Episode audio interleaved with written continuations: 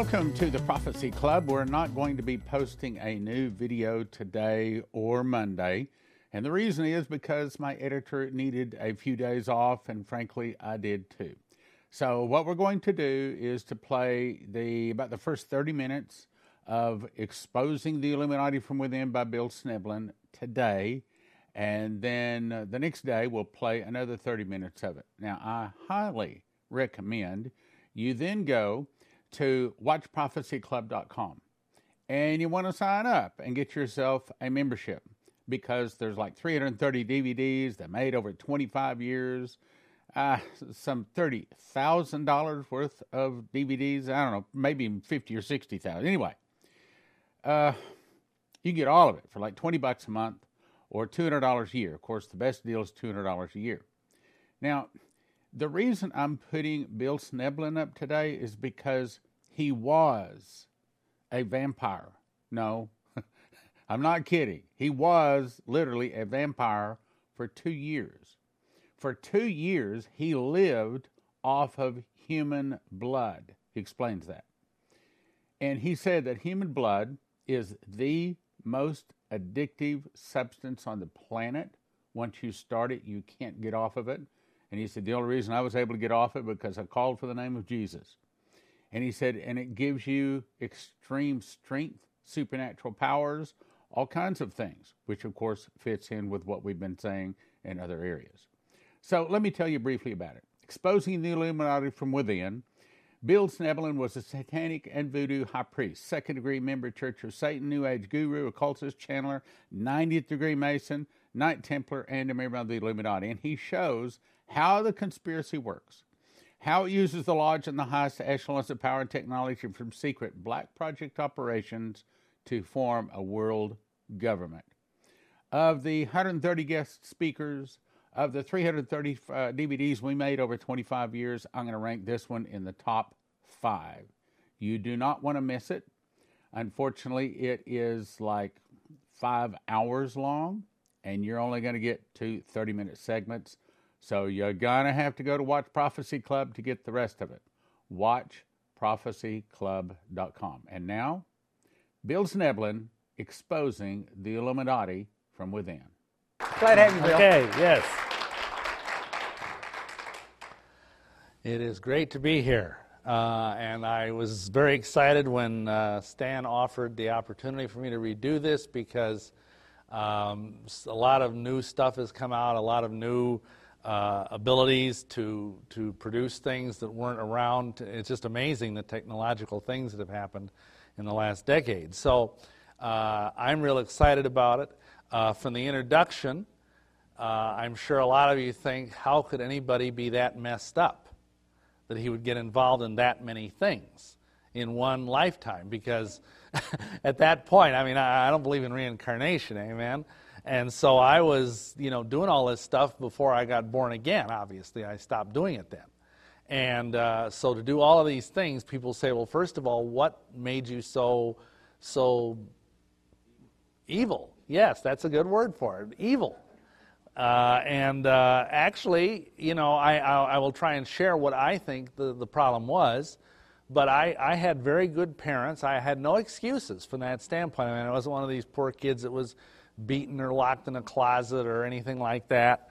I was, you know, very much a Leave It to Beaver kid growing up. In fact, that was my favorite TV show. Not that that had anything to do with it, but uh, but a couple of things happened, and uh, the first one was essentially that I was out doing the trick or treat thing, and uh, back then this is this is see I was born in 1949, so we're talking like probably 1959, 1960 you never heard anything about Halloween being bad back then. Uh, I mean, especially I happen to have been born and raised Catholic, very devout Catholic, and you know, some of you may not know this. The Catholic Church is actually what brought Halloween to America. Uh, so they saw nothing wrong with Halloween before before the wave of Irish and German immigrants, and I can say this because I'm Irish and German in part, uh, came over here. Halloween was illegal. Did you know that? Most, most of the 13 colonies and most of the early states, it was illegal.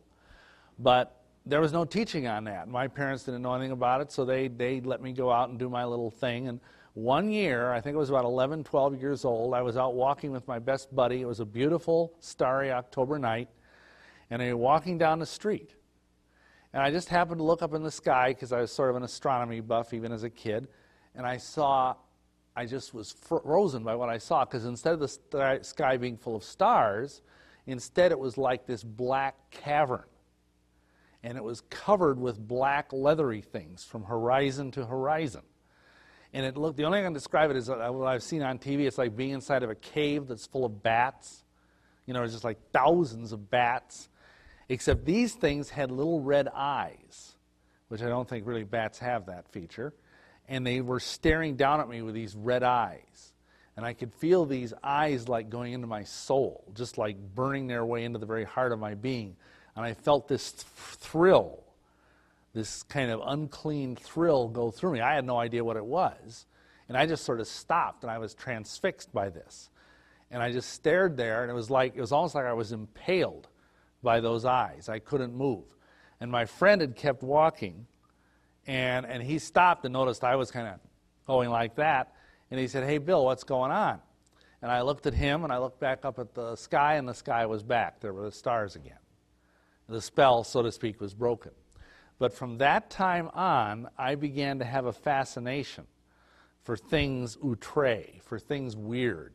I started, in fact, uh, believe it or not, by I think the age of 13, I was already involved with getting into UFOs, parapsychology, haunted houses, ESP, all of this stuff.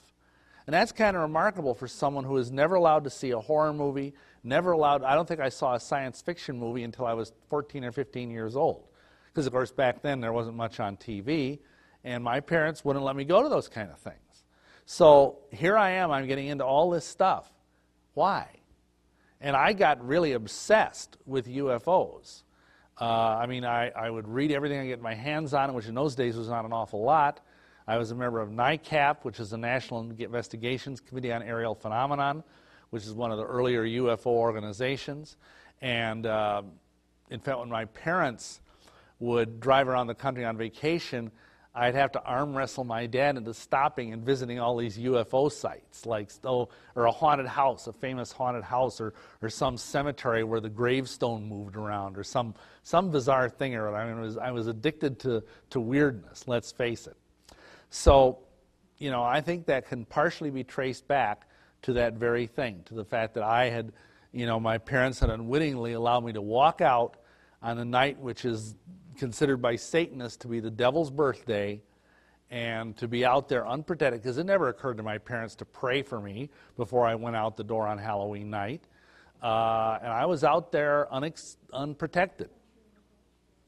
So then, the next thing that happened is I, I w- even at that point, I, from the time I was a youngster, I wanted to be a Catholic priest.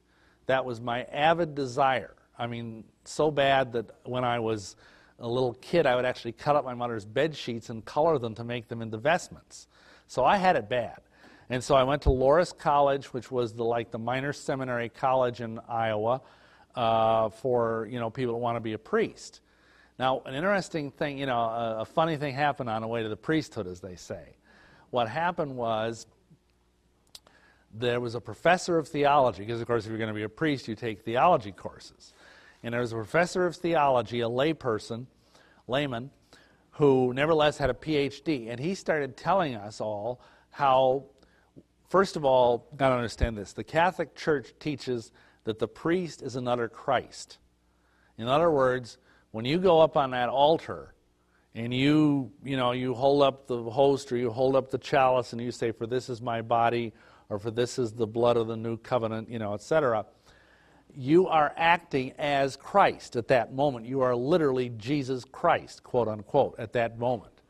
And so, you know, he said, well, if you want to be like Christ, this professor told us, you have to do the kind of stuff Christ did. And that made sense, you know.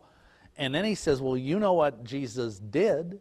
He went out and studied under the gurus in India.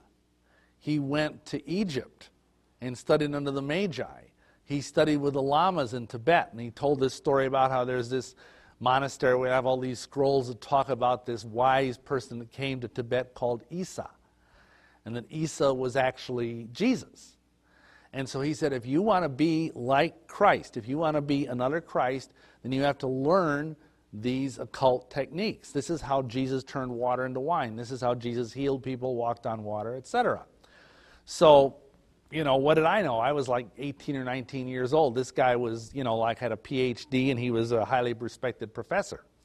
So I started going out and getting books on the occult, which were few and far between. I actually had to join an occult book of the month club in order to get them because anywhere in the town I was living in in Dubuque there was nothing.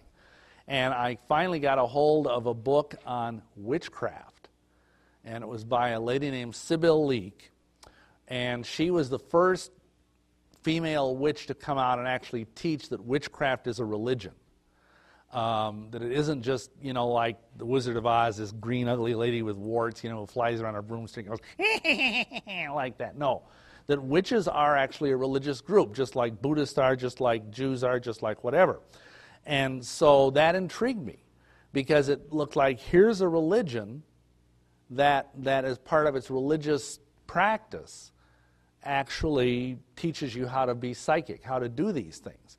And especially when I read in some witchcraft book that Jesus was a witch, that he had his coven of 12 apostles, and because there's a coven of 13, that's the size of a witch coven. And that each of the apostles had a working partner who was a woman, and that Jesus, of course, had Mary Magdalene. Now, this, I will t- this is like 40 years ago, you know, so, you know, all this foofara about the Da Vinci Code or whatever, well, that, you know, we knew about this stuff 40 years ago. So, anyway, I decided I got to be a witch. I was about a sophomore in college at this point. I wrote to the king of the witches. I, I figured, hey, let's go right to the top, right? And um, so uh, he, his name was Alex Sanders, and he was a high level witch in London. And he gave me the address of a nearby coven where I could go and be initiated because witchcraft is an initiatic religion. You have to go and have someone sort of, you know, kind of zap you to get into witchcraft. So this is an example of me when I was in college practicing witchcraft. Uh, some people say I looked like Jerry Garcia, you know, but uh, I don't know if I think that's a compliment or not. Anyhow, as you can see, I was kind of the typical hippie witch, uh, and um, this is actually taken because I was also making movies at the time, and this was a portrait for the film I was directing. Uh, while in college, uh, I did all sorts of things which I don't have time to go into, but but I learned how to do trance mediumship. I learned how to do even like occult exorcisms, things like that. So it was it was a pretty wild ride. By the time I was a I think a senior in college, I decided I didn't want to be a Catholic priest anymore. Big surprise. Uh, for one thing, uh, I'd been at, a, at the uh, St. Rose Priory at that time. It was a Dominican seminary in Dubuque, and and the guy there was actually practicing the occult. The professors were doing ceremonial magic and thaumaturgy. In fact, how many of you have heard of Matthew Fox? Anybody? Guess not. Well, you're probably not up on apostate teachers. Matthew Fox is a very popular writer among very liberal Catholics and Episcopalians and New Agers. And he's the one who coined the term creation spirituality. Uh, creation spirituality is the worship of the earth and the worship of sexuality. It's a kind of an academic word for, for witchcraft. Well, he was at this seminary at that time. He was a Dominican priest. About, I think, 10 or 12 years ago, he was kicked out of the Dominican order by the Roman Church for being a, a heretic, but the Episcopalians took him in. So, anyway, you know, I'll just let that drop and you can decide what you want about it. So, I decided I couldn't, I didn't want to do the celibacy thing because I was reading all this stuff in witchcraft about how you have to have a man and a woman, male and female, yin and yang, goddess and God. You know, so I, I figured I didn't want to spend my life being celibate. And so I took a leave of absence when I graduated from college and instead became a music teacher. And uh, oddly enough, in a Catholic school. So here I was, a practicing witch, teaching music in a Catholic high school and I had a pentagram around my neck, and you know I wore it on top of my necktie and everything every day to work. And I taught the nuns how to do yoga and astrology, and I was giving you know tarot card readings at the church fairs to raise money for the school. And can't imagine why they ultimately fired me. Can you? anyway, they only fired me after I raised so much money for them. I don't know. Anyhow, along the way, while I was teaching there, I was, I was doing all this magic because I needed a working partner. I needed a priestess. And I ran into my wife. Uh, this is a picture taken of her at that time, Sharon. And I, I put some of these pictures in here because some people have claimed I really don't have a Sharon. I just made her up to make me look better. You know, because they say, well, she never comes with you, she never speaks, you know, whatever. And I said, here she is. This is Sharon. So, you know, now you know what she looks like. At this time, we already had a coven of six members. This was in 1972. Um, this is a picture of me drawing down the moon on Sharon. That's a that's a ritual that's done where where basically you believe the moon goddess comes down and possesses the high priestess of the coven, and then she speaks like an oracle to the, um, to the people. That's done every full moon. Uh, this is our wedding. We were married in 1974 in a witch wedding. Uh, our wedding cake was a Vulcan Idic, for those of you that might have been into Star Trek at some point. That's the sacred symbol of the planet Vulcan. Uh, and we, of course, blurred out the faces of some of the people present because we didn't want to have them get mad at me. Uh, this is our wedding portrait. The guy in black there was the one of the major leading witches in Milwaukee. All this actually was done in a park in Dubuque. Uh, you can see we're both kind of the quintessential flower children, you know, with flowers in our hair and green robes and all that kind of stuff. So that was, and then at that point, we went and um, went down and studied in Arkansas for a while under the Grand Master Druid of North America. And uh, he's the one that actually taught us a lot of the a lot of the other things we needed to get into because he he highly recommended that I should get involved with Freemasonry, that I should get involved with um, Mormonism if I had an opportunity. That these were organizations were full of occult Luciferian knowledge if one knew how to manipulate it. This is a post-wedding portrait of Sharon. I just put that in there because I'm so proud of my wife. It doesn't have anything to do with the occult, but I just think she's a cutie. Anyhow, still do. Uh, anyway, so this is we moved to Milwaukee in 19 let's see 1974 because there were 80 people that wanted us to train them how to be witches. And so we went there, and partly because I couldn't get a job in Dubuque, it was a bad period in the economy, and um, so we had class after class after class where we were teaching people witchcraft and we were the other the ancillary stuff too. You know, astrology, tarot cards, mediumship, parapsychology, astral travel, and we just you know we were a virtually a little free university. We'd have a semester and we'd have about 10 or 15 people. We'd train them and then we'd run them through and then we'd, we'd and I see you can only have 13 members in a coven. And so we set up two or three different covens, and Sharon became a witch queen which means someone who has a high priestess who has several covens under her.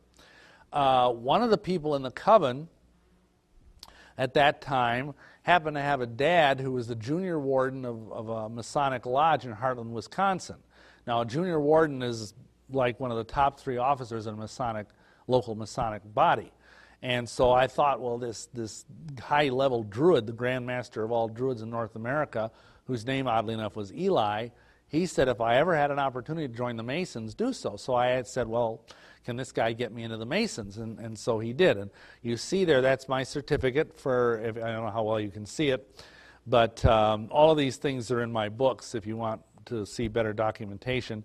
On uh, March 24, 1977, I was finally raised to the sublime degree of a Master Mason, which is the, the top of the Blue Lodge degrees. Uh, subsequently, I went on and went through York Rite, went through Scottish Rite, and went through the Shrine. So basically, I did essentially everything one could do in Masonry and, and even some stuff that most people can't do in Masonry, as we'll see later. Along the way, now this might seem a radical change of direction, but a funny thing happened to me. I was I had just been made a high priest of the Druidic order I was a high priest of witchcraft, and we were down in Chicago visiting some friends at the Temple of the Pagan Way, which is another occult organization. Chicago is full of them. Anyway, we all got together, and, and guess what movie was playing at that time? Big, huge movie, The Exorcist. And so we thought, oh, this will be a kick. Let's go see the movie. And so three, there were like three sets of high priest, high priestess witches, three couples, plus the guy who was the head of the Temple of the Pagan Way in Chicago. And we all sat in this theater, and we were all scared to death. I mean, it was so funny because this this lady who was sitting next to me, who wasn't Sharon, she was like another high priestess. She grabbed my hand in this like death grip and wouldn't let it go for the whole movie. And I don't know if any of you have, have defiled your minds by seeing that film, but that is probably the evilest movie ever made. And it was so profoundly scary and evil, for reasons I don't have time to go into, that the the fellow who we were staying with down there, who happened to be an epileptic, he actually had a grand mal seizure that night. It was so, it had hit his nervous system that, that, that violently. And it kind of scared me, and I thought, well, gee, maybe I should do something with this Catholic thing. I'd kind of put the whole Catholic scene aside. Well, as it happens, uh, I, I heard through a friend of mine who ran an occult bookstore that, that there was an old Roman Catholic church in town. Now, probably none of you even heard of the old Roman Catholic Church. But what it is, it's a branch of the, uh, of the Church of Utrecht in Holland, which was cut away from the Vatican by various Protestant Catholic divisions back in the 1700s. And so this has existed as a whole separate parallel church to the Catholic Church. The only difference is, is one, they allow a married clergy, two, they say the Mass in the vernacular, and three, they do not accept the last two councils, in other words, Vatican I or Vatican II. So this fellow was willing to ordain me, get me ordained through the, to the priesthood in exchange for me ordaining him a witch priest. So we kind of, you know, swapped initiations. So this is a picture of me. This is actually during the ordination ceremony down. This is in St. Paul's Church, Old Catholic Church in Joliet, Illinois. There's my certificate, June 5th, 1976. I already explained about the Roman Rite of Utrecht. Uh, this is another shot of the same thing where I'm kneeling. The bishop there is about to lay hands on me. Notice his little Dagon fish hat that he's wearing. That's, that's very important. Uh, okay, so, and all this, you see, it was like I was gathering power. This is how I looked at it. Because, see, this, this druid guy had explained to me that there's all these different currents of occult power. And I, I explain all this in my book, Lucifer Dethroned, but like for, for all of the, you know, I, you have the 13 members of Jesus' coven, right? And each one of those apostles had a certain current of power that went out from him. Like, for example, the Johannine current of power was the Freemasons. The Petrine current for Peter was the Roman Church, and so on and so on and so on. And so it was like I was going around picking up these things, sort of like, you know, hash marks on my spiritual aura or whatever. So that's what I was doing. I wasn't just being, and people might think, well, what kind of a wacko person is a witch and goes and is ordained a Catholic priest? Well, it's not as strange as you think, and we'll explore more about that later. Um, anyhow, once I'd gone this far, another thing happened. Um, this same friend who stood up at my wedding as my best man, he owned this occult bookstore in Milwaukee I referred to, and he said, one day he came up to me and he says, You know, you really ought to read this book and he handed me a copy of the Satanic Bible. Now, if you talk to anybody who's a white witch, they'll say, "Oh, witches aren't Satanists. Witches don't believe in Satan. We worship nature. You know, we're we're out skipping through the woods, gathering herbs, and worshiping the worshiping the gentle goddess and the great God. You know, tra la la." So, you know, this was sort of odd because this guy was supposedly a Wiccan. But he said, This guy has some good ideas. So I read the book and I found out that indeed Anton LaVey, who wrote the Satanic Bible, the guy who was the head of the Church of Satan for many years, that he did have some interesting ideas. And you see, this is how it works. Once you set your foot in this direction, you know, you get more deceived, you get more deceived. You know, I, it's not like I woke up, you know, one morning when I was a, a high school kid and said, I want to worship the devil. You know, it was a gradual process. And especially when you understand that the Church of Satan doesn't worship the devil. How many of you realize that? The Church of Satan does not worship the devil. They just view the devil as a symbol, as an archetype. Now, there are, of course, Satanists that do worship the devil, but that's why basically we call uh, the Church of Satan comic opera Satanism. because it's really not that serious a thing. Not that it's not dangerous, but compared to other forms of Satanism, it's not that dangerous. So I went through the first degree of the Church of Satan and then made it all the way up to second degree. You'll notice there that's my certificate. I was made a warlock in the Church of Satan. You'll notice there down at the bottom is Anton LaVey's autograph. I have the dubious distinction of having his autograph. I want to note that in the last paragraph, it says, The Church of Satan, having passed before the Council of Nine, order of the trapezoid, by all the powers of hell, so it is done. That's kind of like saying amen. Well, notice that order of the trapezoid, because that's going to be important later. This is what set me on what occultists call the left hand path. And from then on, I was both pursuing Masonry and many other things and still doing the Catholic priest thing, but I was also doing the satanic thing. Now, you might think, how could anybody do that at the same time? Well, you've got to realize, first of all, once you get into, once you get past the basic Satanism of Anton LaVey's church, you discover that in order to be a practicing satanic priest, you first of all had to be a Catholic priest. Do you realize that? Now, this is not intended as a slam on Catholicism, although there's certainly a, a talk there somewhere. but the problem is, is that you see, uh, the classical black mass, les messes noires in the in the French, is a ritual that's an inversion of the Catholic ceremony, the Catholic liturgy that you've all probably seen pictures of if you've not actually attended one. And except they have the cross upside down, the priest wears dark vestments, and they, they have a naked woman on the altar. And what they do is they, they, they believe that the host is really the body of Jesus. And so they abuse this host they stomp on it, they urinate on it, they do things I won't even describe to it, and they believe by doing that they're torturing Jesus. Now this is this is bizarre, I know, but this is what they believe. And and so it's really handy if you can have a priest there to do his hocus pocus. Now how many of you realize the word hocus pocus comes from the Latin mass? Did you know that? It was a thing that Protestants came up with to make fun of Catholics because the words in Latin the priest picks up the host and he says, For this is my body. And what that is, is Latin is hoc est enim corpus meum. So it's like hocus pocus. And the idea that you, you, you say this as a priest, and poof, this, priest, this piece of bread turns into the body of Jesus body, blood, soul, and divinity. And ditto with the wine. So anyway, then, then if you were actually a Catholic priest who was also a satanic priest, you could do the satanic mass, have the host right there, and you could abuse it to your heart's content, and thereby thinking you were somehow insulting, you know, Jesus Christ up in heaven. So it's not as bizarre as you think. If you if you look at the history of Satanism, most of the prominent Satanists were also Catholic priests or Catholic bishops. Uh, I'll just name two. Aleister Crowley, some of you may have heard of him. He was consecrated a bishop in the old Roman church, and also Anton LaVey. Believe it or not, he ended up doing the same thing I did. He got a Greek Orthodox bishop, who shall remain nameless, to consecrate him a bishop in return for him making the Greek Orthodox bishop a priest of Satan. So it gets kind of fuzzy here, folks. Um, now, here you see me in my ceremonial magical garb.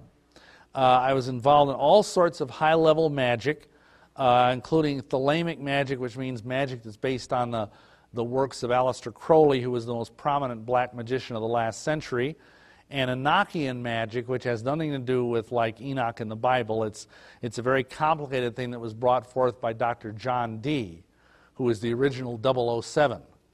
Have you heard of Dr. John Dee?